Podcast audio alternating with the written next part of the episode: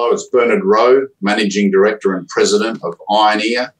Ioneer is developing the world-class Rhyolite Ridge lithium and boron deposit located in the state of Nevada in the United States, one of the most advanced lithium projects in the country and we're looking forward to being an integral part of the US EV supply chain. You are, and you're going some way to delivering on that. So last week's announcement, um, a binding contract from Ford. But um, I notice it's in relation to the conversation we had last time, we, we talked about potentially moving into uh, hydroxide. So you've actually um, signed it for not hydroxide, but um, instead technical grade carbonate.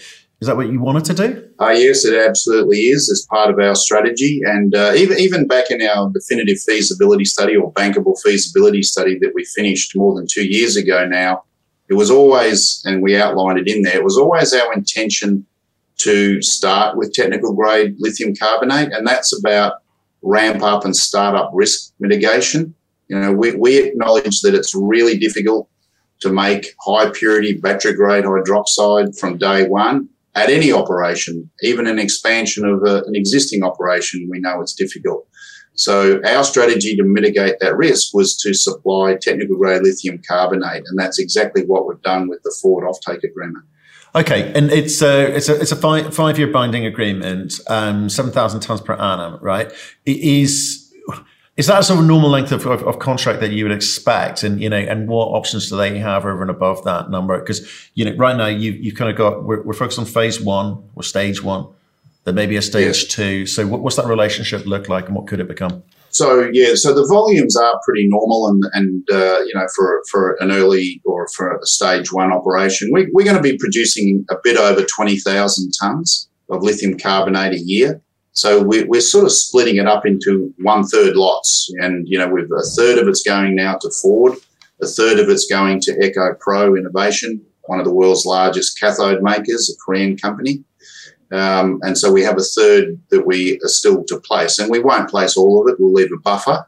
Um, in terms of the, the, the duration of these contracts, five years, that's really uh, comes back to the the debt funding that you're looking to support with these offtake agreements. I mean, the, the, the, really the only reason why a company like Ioneer would enter into offtake agreements is because it's a requirement to support the debt. And hence we say bankable offtake agreements. Binding, yes, but bankable offtake agreements is what's really important because if they're not bankable, they're not worth having.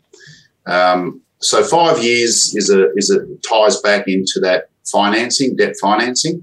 And um, certainly, it's our intention to, you know, in, uh, increase the volumes over time.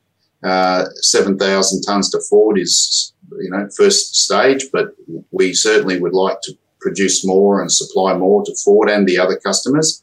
And we know that they want us to do that. This is certainly the demand there, no question about that.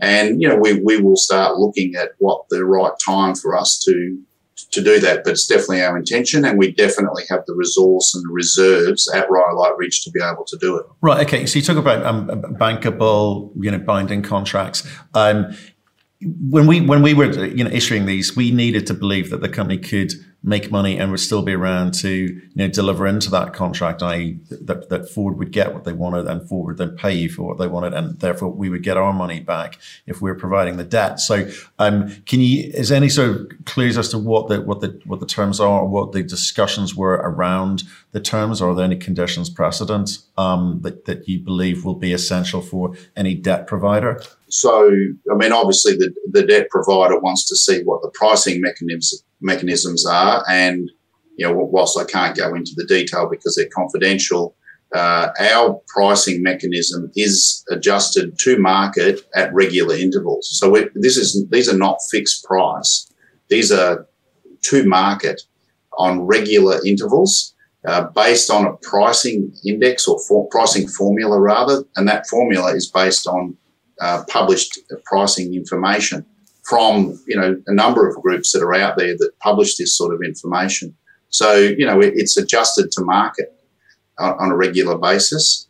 Um, so that's important for the lenders, and and obviously you know the credit worthiness of the of the buyer, and of course we don't need to worry about that when we're talking about some of the largest car makers and, and cathode makers in the world. Um, and um, I, you know, I, I think uh, the the debt providers are, are, looking for a certain ratio of you know how much debt versus how much of the material is under offtake, and and so you know you have to take that into account as well. Uh, but we, we, we've obviously done all of that. Um, you know, we work closely with debt providers uh, so that you know we're not we're not doing offtake agreements and then taking them to a debt provider and saying, "Well, these work."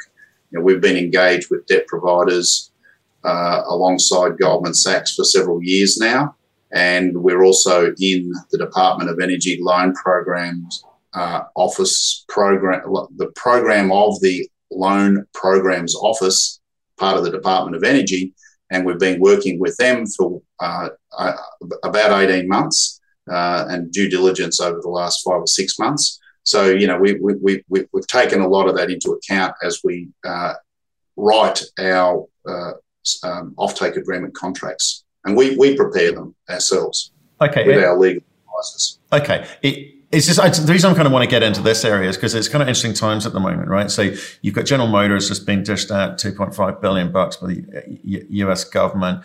Um, Ford likewise will pro- probably qualify for something or other. Um, plus their balance sheets are, are, big, so the counterparty is is is solid. But you're doing this in an environment where you've you know you're seeking the debt to build a, a, a facility to be able to produce this the the inflationary environment means that people are you know second guessing what that's going to do to their build out costs. So how are you protecting yourselves or mitigating any any of this kind of increasing cost environment? Um, so I think the first and foremost the the way I mean you know that yes there's of course that we're in a higher higher inflation regime than we were.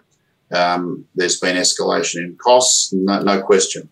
Um, but one, well, right from the outset, one of our key strategies around, you know, mitigating risk around uh, cost estimates is to complete a high level of engineering so that when you go out and get your estimates, they're based on an engineering design that's very advanced. If you if you go out and ask for estimates when you don't have a lot of design completed, then you're going to get an estimate that has a very large, you know, um, sort of uncertainty factor, a plus or minus. And the more detail and engineering you do, then the more accurate that estimate becomes. Simply because you know you, have got more detail on all the, all the parts and sizes and components that are required in, in doing that. Now, I think Ioneer and Rhyolite Ridge, given that we've been working on this for six years. Um, we've done a bankable feasibility two years ago. We've continued the engineering design work with Fluor uh, out of their office in Greenville, South Carolina. We're at a very high degree. We were at a high degree of engineering completion when we finished the feasibility study, and we've continued that work. So we're well over 50% detailed engineering design. That provides for more accurate estimates um, and I, I, guess the other thing that you do to look to mitigate that risk around you know the cost of building a project like this uh, is you partner with people, and you partner with people who bring additional skills that uh, complement the skills that you have. And so we've done that with Sibanye Stillwater. So we've got a partner, a 50% partner, uh, that will trigger when we commence the construction. And, you know, Sibanye's mining company, multiple operations around the world, including the Stillwater mine in Montana. Uh, they've got a strong balance sheet, strong cash flows, particularly when you compare it to Ioneer, which we're you know a single asset emerging company. Yeah, no, I, I get that. Sibanye Stillwater coming in with a, a, project level of I think it was what 490 million, another 70 million at, at, at um, Pubco level. Um, 50-50 partner, great, wonderful balance sheet to have. But inflation is no friend to any of the above, nor is it um, a friend to the commodity prices. There's no correlation, it seems, in the in the current market. So I just I'm just trying to understand what are the buffers that you've got in place because good engineering, detailed engineering is one thing. The cost impact is another right? Mm. Fuel prices up, materials up, delays, times, money, and all of that.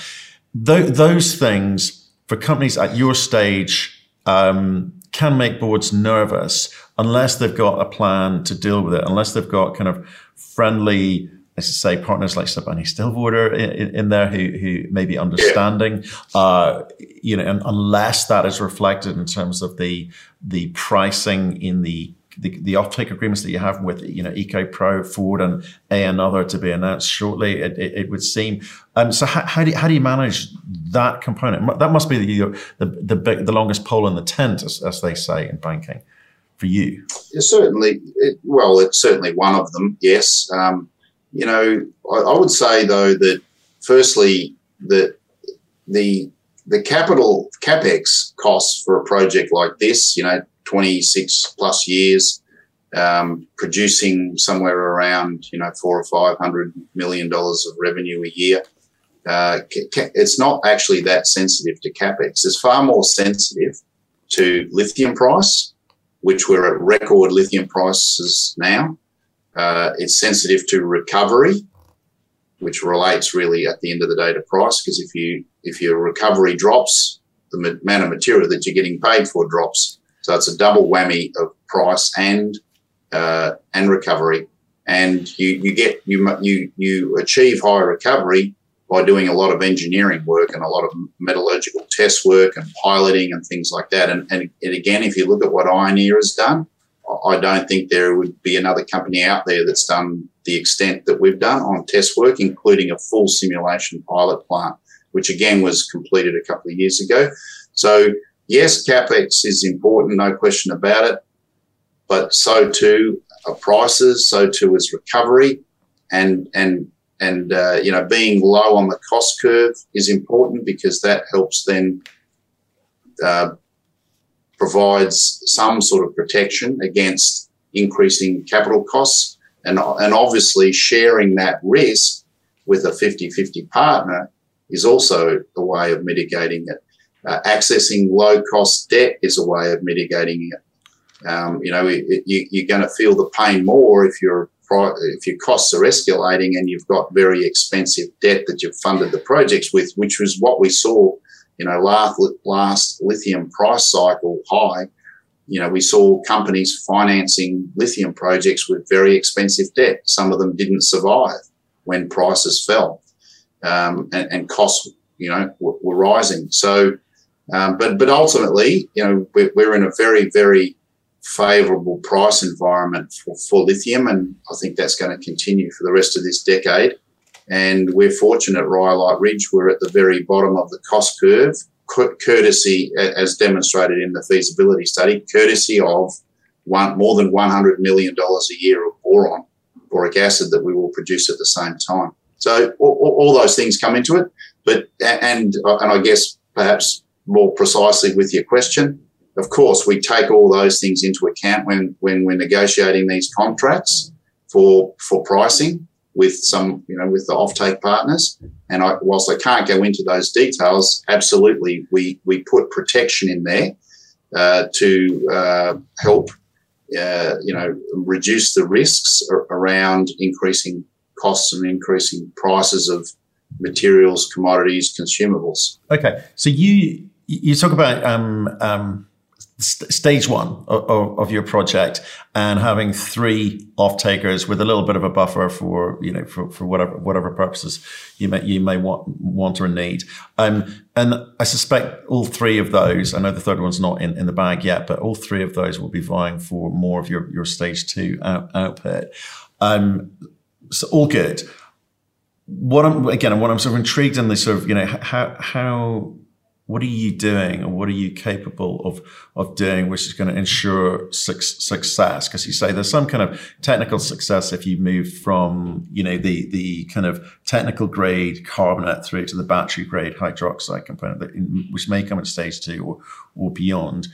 Um, are you are you able to access any of this US Department of Energy funding which seems available to automotive manufacturers. So I referenced GM earlier, and I suspect that there'll be there'll be more coming down the line over the next few weeks and months. Do you qualify for any of that budget? Have you applied for any of that budget? Any discussions going on? Yeah, so yes, we do, and and yes, there's certainly advanced discussions going on there, and you know this is public information, so I'm happy to discuss it. So there, there are several buckets of funding available through the Department of Energy's this loan programs office. Now, some of that is for critical minerals, and some of it is under this program called ATVM, Advanced Technology Motor Vehicles, which was a which was actually a fund set up quite a, a number of years ago, not just about electric vehicles and lithium batteries, but actually targeting emissions reductions through advanced technology within motor vehicles. And, uh, and you know, Tesla was an early recipient of some of that funding. So th- th- this is not new funding. This has been in place for a long time, uh, well over a decade.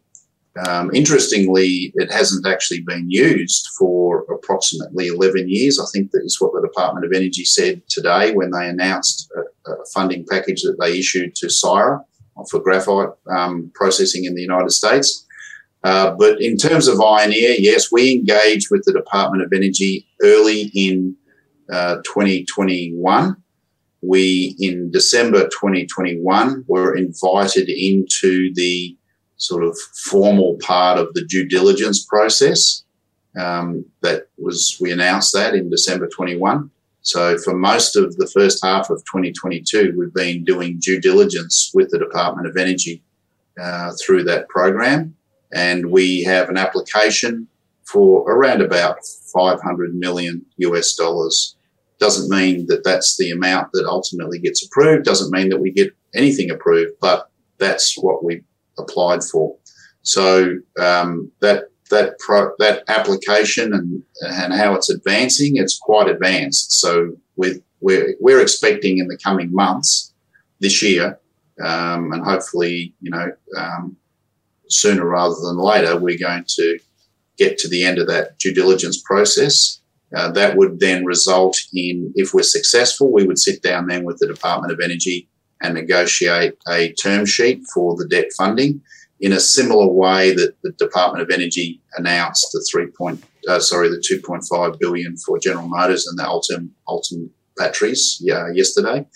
Um, the Syrah one that I mentioned, that was actually approval of that term sheet. So we just in the last couple of days, you've had two transactions, one conditional approval, one approval. These are the first time that money from the funds from that ATVM program have been deployed in uh, over a decade. You, you, you wait. And we're, we're, obviously we're obviously hoping to access that funding as well. Yeah. Okay. It's like it's hopefully it comes in threes. You you you, you wait for ages for an electric bus to come along, then three turn up. Um, Go ahead, Matt. You know what? What's the attraction of that money? I said before. You know, low cost debts. Yeah. You know, a way of mitigating for these. For, you know, for the for the capex that you need to build these projects. They are big capex projects. The the debt that you're talking about through the loan uh, programs office is 10 year treasury money. So it's very, very low interest rate, um, you know, 10 year plus terms on it. So, you know, it's, it's far more attractive than project financing through banks. It's far more attractive than some of the other more expensive hybrid uh, sort of facilities that have been used to fund some of the greenfields lithium projects that we've seen develop over the last five or six years. Yeah, you're ahead of me. That was literally the next question. Um, was around yeah, co- co- sorry. Co- cost, cost of capital, always important and, and, and often forgotten um, by uh, shareholders and investors alike. Um, so just sticking with the money then, um, with regards to okay, we, you've got 560 million from Sibanye-Stillwater in, in, in a couple of um, chunks there, project and, and, and Pubco level.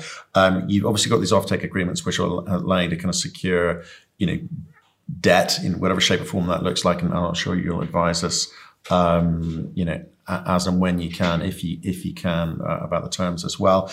Um, but you're between now and get, you know, making that construction decision. And I know you've appointed lots of engineers and contractors and so forth, but before, between now and that decision, um, do you need to raise any more capital?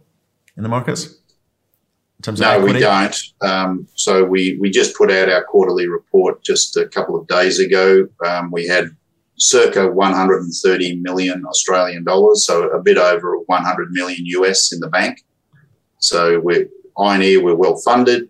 Um, that's sufficient, uh, certainly, to get us through to final investment decision, which we're expecting sort of in the back half of next year. And it's at that point that FID, when we're fully permitted, we've finished all the engineering, we've you know we've got the funding in place, that we make that FID decision, and that will trigger the Sibanye Sibanye uh, contribution of, that's into the project uh, of the 490 million. And yes, as you mentioned earlier, there was another 70 million US, which they invested into directly into the parent company. And, and hence they are one of our, or they're, they're our second largest shareholder. Do you just yeah, talk, talking of binding contracts, the, the, the deal with Sibanye, you just outlined the conditions precedent, right? Um, they have experienced issues elsewhere and they are slowing down their investment decisions elsewhere globally. They, they, they're very big on the, the whole green thematic, the EV thematic, and, and that's where they're going. So you're, you know, you're on brand for that. But is there any way that they can, they can back out of their agreement with you? Is it binding? It's a binding agreement, absolutely. So it's got limited CPs, conditions precedent. Um, you know, one of the key ones is permitting. So, um, you know, there, there's some other things in there, of course, that relate to um, you know the the economics of the deposit and uh, you know that that what gets permitted is is what we've um, in, incorporated into the mine plan, things like that, which we're comfortable with. Um, so the, the key CP is is around permitting, okay. and uh, and and it's uh, it's a binding agreement. So absolutely, and we're not seeing any signs of uh, lack of interest from from Sibanye. We work very closely with them, so the, the joint venture doesn't trigger until FID, but we are already working closely with them as a partner. Um, I talk to them very regularly. Um, we're actually just planning a trip out to site with them next month. Um, you know, we're engaged with them on on issues relating to, to the mining and design, you know, design of uh, the mining operation because they've got a lot of experience in that area. Uh, we engage with them on sales and marketing because they're already a large producer of materials that go into uh, exhaust systems, particularly catalytic converters for the auto OEMs. You know, they're the largest platinum producer, uh, platinum, platinoids, platinum and palladium in the world. Um, so there's a whole heap of things that they're already doing that actually we piggyback off. And so we're well and truly engaged with them. And, you know, I think their commitment to, um, you know, raw materials for electrification and, and, trans, and, and, and, transformation of the energy sector, particularly in the United States. Um, you know, I, and, and, I'm not saying not elsewhere, but, you know, that's where I deal with, with them. Uh, that there's very, very strong commitment. Right. Okay. You, have and, and, I read somewhere in terms of you. you um, there's a revised um, plan of operations which has been uh, resubmitted to the BLM, which was all which is all great. But um, back on this FID thing, final investment decision is what qualifies that decision. What what what says, well, that's it, fixed in stone? Or is there some maneuverability and, and wiggle room in terms of some of this other, um, you know, engineering or, or, procurement activities which you may be going through? You know, so how, how do you get the release of that money from Sibanye Stillwater and yet still have a little bit of wiggle room to kind of finalize a few things? Um, so, well, the you know, for for for a company like so, FID by final investment decision is a decision made by the board of Ioneer, and for Ioneer Ioneer's board to make that decision, we have to have equity in place, we have to have debt in place, we have to have permits, and we have to be ready to commence construction from from an engineering perspective. Right. And and of course, we have given that there's always going to be a time gap between when you've done a bankable feasibility and when you're about to commence construction. Then you'll also have updated uh, operating and capital cost estimates ar- around that time, so that the board is of Ioneer is fully informed. You know what what do the economics of the project look like at this point in time? Doesn't matter what the feasibility study showed uh, several years earlier. You know, things change, commodity prices, uh, all the other things that we talked about before, um, consumables, operating costs change, etc., labour costs change. So we will have updated costs. We'll have the other things I just mentioned, and the board of Ioneer would then make a, final investment decision: yes or no. Are we proceeding? And if the Ioneer board elect to proceed, then that automatically triggers the uh, joint venture and, and, draw of funds with Sibanye. But so that's the bit I'm interested in, like, um, Brandon, because most people don't. We, we, kind of casually throw away these three-letter acronyms and not without actually fully understanding the decision-making process, which is you, you, it's a decision made to start the build process. But I'm, I'm interested in the give or take bit, which is within a certain variability, we find, find that this investment makes sense. We will go ahead. We will start the process. But it releases all the capital, or is it a drawdown from Sibanye? How, how does that work? Uh, no, it's it's a drawdown as we spend because obviously we not we don't we don't sort of spend 490 million all, all at once. So it's a stage. It's a two year build. Um, so it's staged over time. And, and, look, some of it is you know some of it is required up front and, and, a, and a, probably a higher proportion of it is required up front because you're ordering lo- longer lead time items and getting going. Uh, but but overall, it's staged over that construction period, and that's the way you draw down the funds. Um, you know, I, I think the, the, the the key around the making the final investment decision, especially when you've got a partner, is that you know the basis of of the economic basis of of of the project when the deal is struck has to be reflected, in, you know, ultimately in the economics and, and economic uh, studies at the that you update at the time you make a final investment decision. But but again, you know, in in our case, you know, yes, there'll be some costs rise. Of course, no costs have gone down over the last two years or three years. Um, but you know, when when we did the bankable feasibility bankable feasibility study, just as an example uh, of of a cost that's changed more than anything, is the price of lithium. So our assumptions on the lithium were thirteen thousand dollars, averaged over twenty six years, and in, in and in the early years, that was below that average. So we were using sub thirteen thousand dollar lithium you know, we're, we're seeing spot prices today of $75,000 and they seem to be sitting there. You know, there's talk about, you know, a looming sort of, again, a looming shorter term oversupply, but we're not seeing any, any of that reflected in the spot pricing. Um, you know, what's important, of course, is the longer term contract prices, not the, not just the spot, but, um, you know, the, the price of lithium certainly in everyone's view is going to be considerably higher than the 13,000 average that we used in a, in a 2021, uh, sorry, 2020 uh, completed bankable feasibility study. Right. And, um, okay, interesting. Okay. I, I just think it's always useful to kind of get into the, into the weeds there. So again, just on timing, then, because you know people be, be be looking at you know when when there's a re-rate when you make a decision to construct there's usually a little bit of a a bump on hmm. that. And then if they understand how long the build period is, there's another bump on that. So can you give me a sense of where, where you're at in terms of that FID? What, what's your expectation timing wise? Uh, the, the, second half of 2023. So second half of next year uh, is when we would be expecting to be in a position to make that FID decision. Okay. It's a big project. I mean, just remind people because it's such a long time since you did the, the economics on this.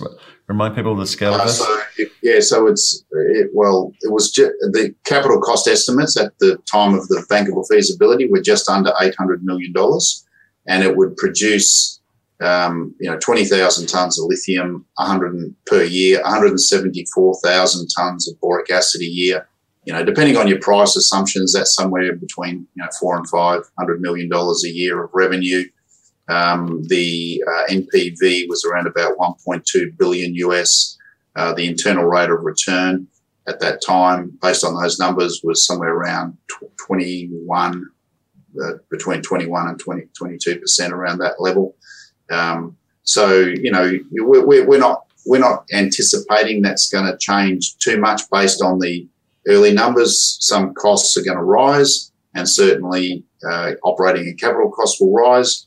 Um, but so too will the, the pricing assumptions, particularly long-term pricing assumptions around uh, around lithium. Now, you know, we, we I can't discuss what numbers we're going to use in those models, and we'll use numbers. Sibanye will use numbers, and the Department of Energy will use numbers, and banks will use numbers. But but what we're seeing, most banks are projecting longer term prices that are closer to twenty thousand dollars a ton for lithium and that's to incentivize new production coming on online.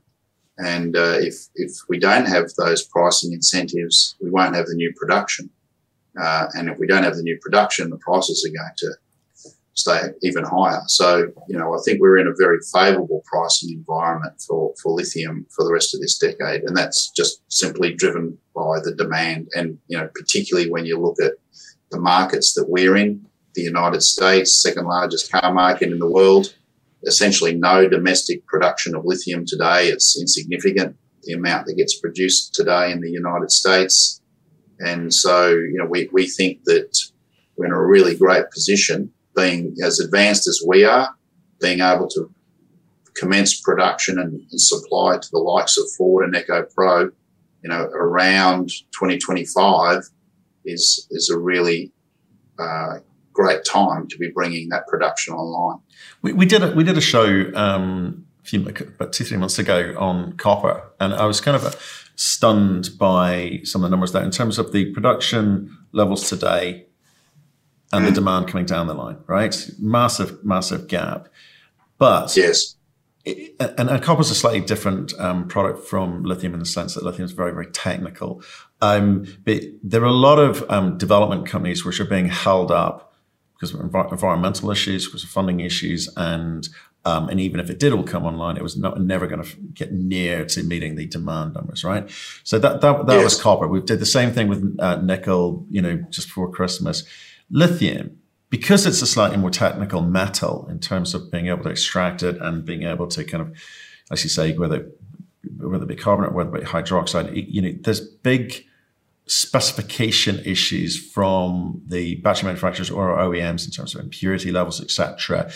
Do you yes. are you a believer that of the lithium developers in the market now purporting to be able to produce lithium at the levels they say, do you think that all of them are going to be able to one get financed into production and, and two are going to be able to deliver technically? And if so, what does that do in terms of the pressure on the supply demand fundamentals? So, do you mean the existing producers? No, I mean developers coming through because you, oh, you're, you're going to tell me, and your PowerPoint tells me that oh, demand's up here, supply is here at the moment. We there's a big gap to fill. We're going to fill some of that, and there's a whole bunch of companies saying the same things, right? Yeah. yeah.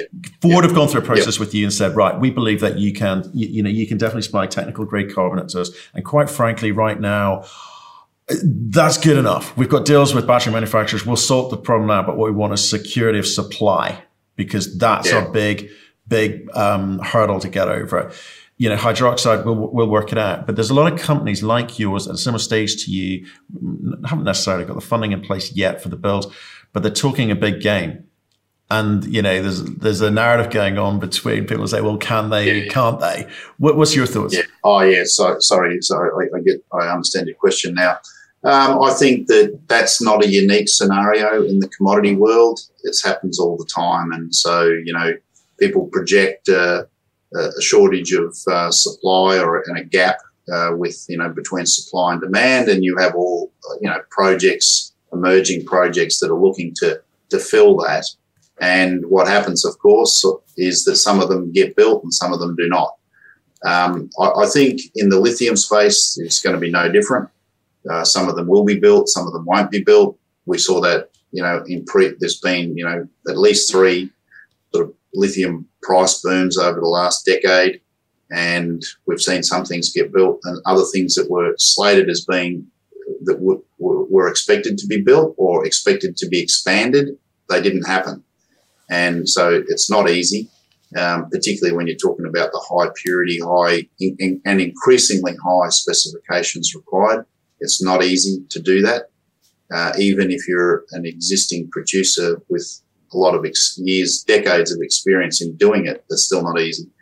Um, so, you know, do I think everything's going to get developed that we know today? Uh, no, I do not think that will be the case.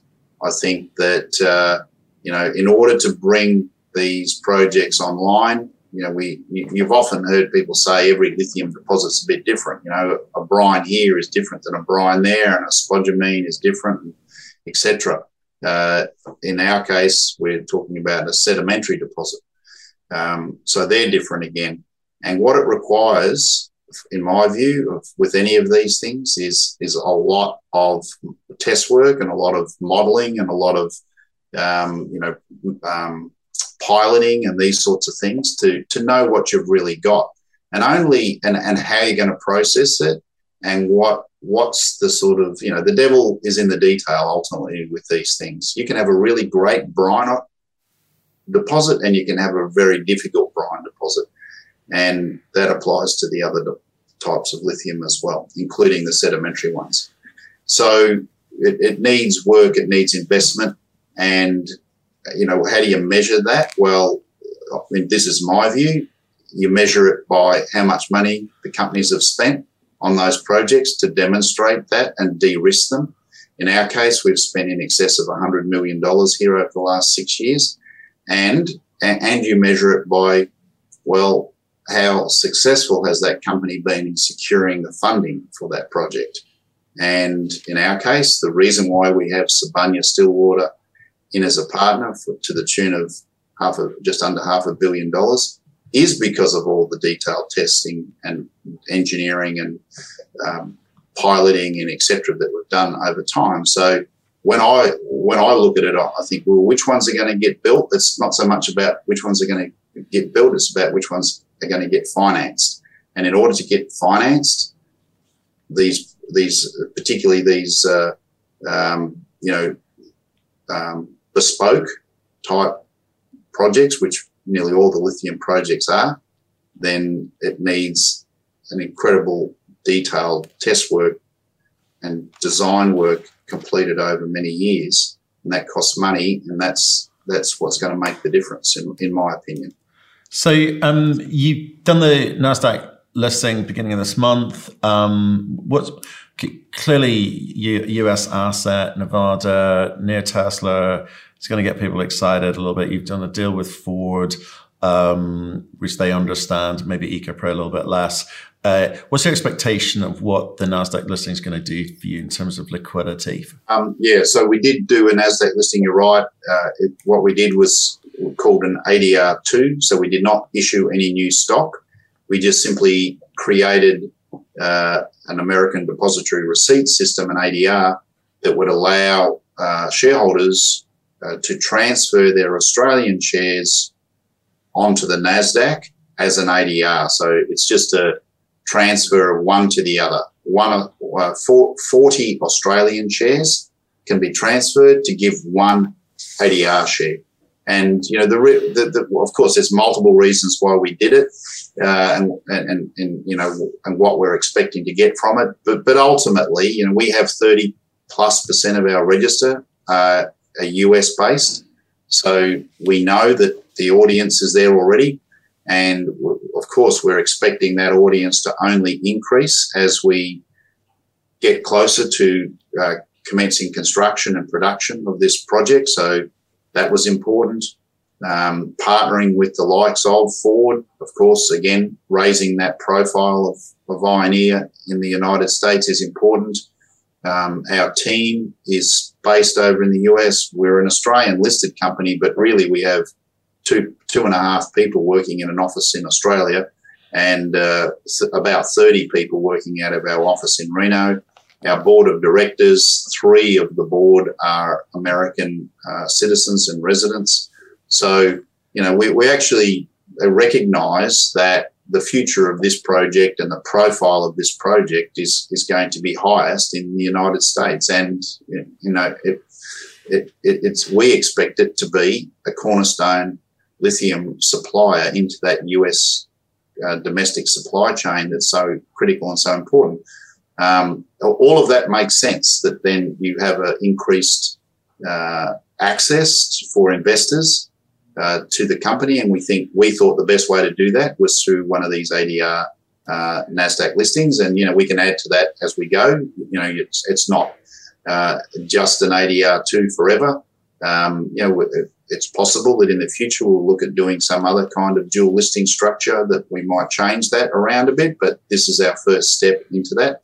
And uh, it, it's going to, of course, you know, with what I described about transferring shares rather than issuing new shares, you know, there, there will be a, a restriction on liquidity for a while, but, you know, we're expecting that the market that will correct itself over time uh, as we increase the interest in the, from the US market. And, you know, the, the, it's simple and straightforward to transfer the shares from the ASX across to the ADR. It takes 24 hours. Um, there's information about it on our website, how to do it if anyone's interested in doing it. Um, there's numbers, phone numbers of people that can assist, but, but we know that uh, it's very straightforward. It's a 24 hour process um, once you talk to the right people and uh, we're we're expecting that that will increasingly we will see uh, shares transferred from the ASX across to that ADR. Right, but but but ultimately, the being the size of the US market with a US asset, I think the expectation from from the, the market shareholders would be that you you move away from the ADR and into a situation where they can trade more freely on Nasdaq proper.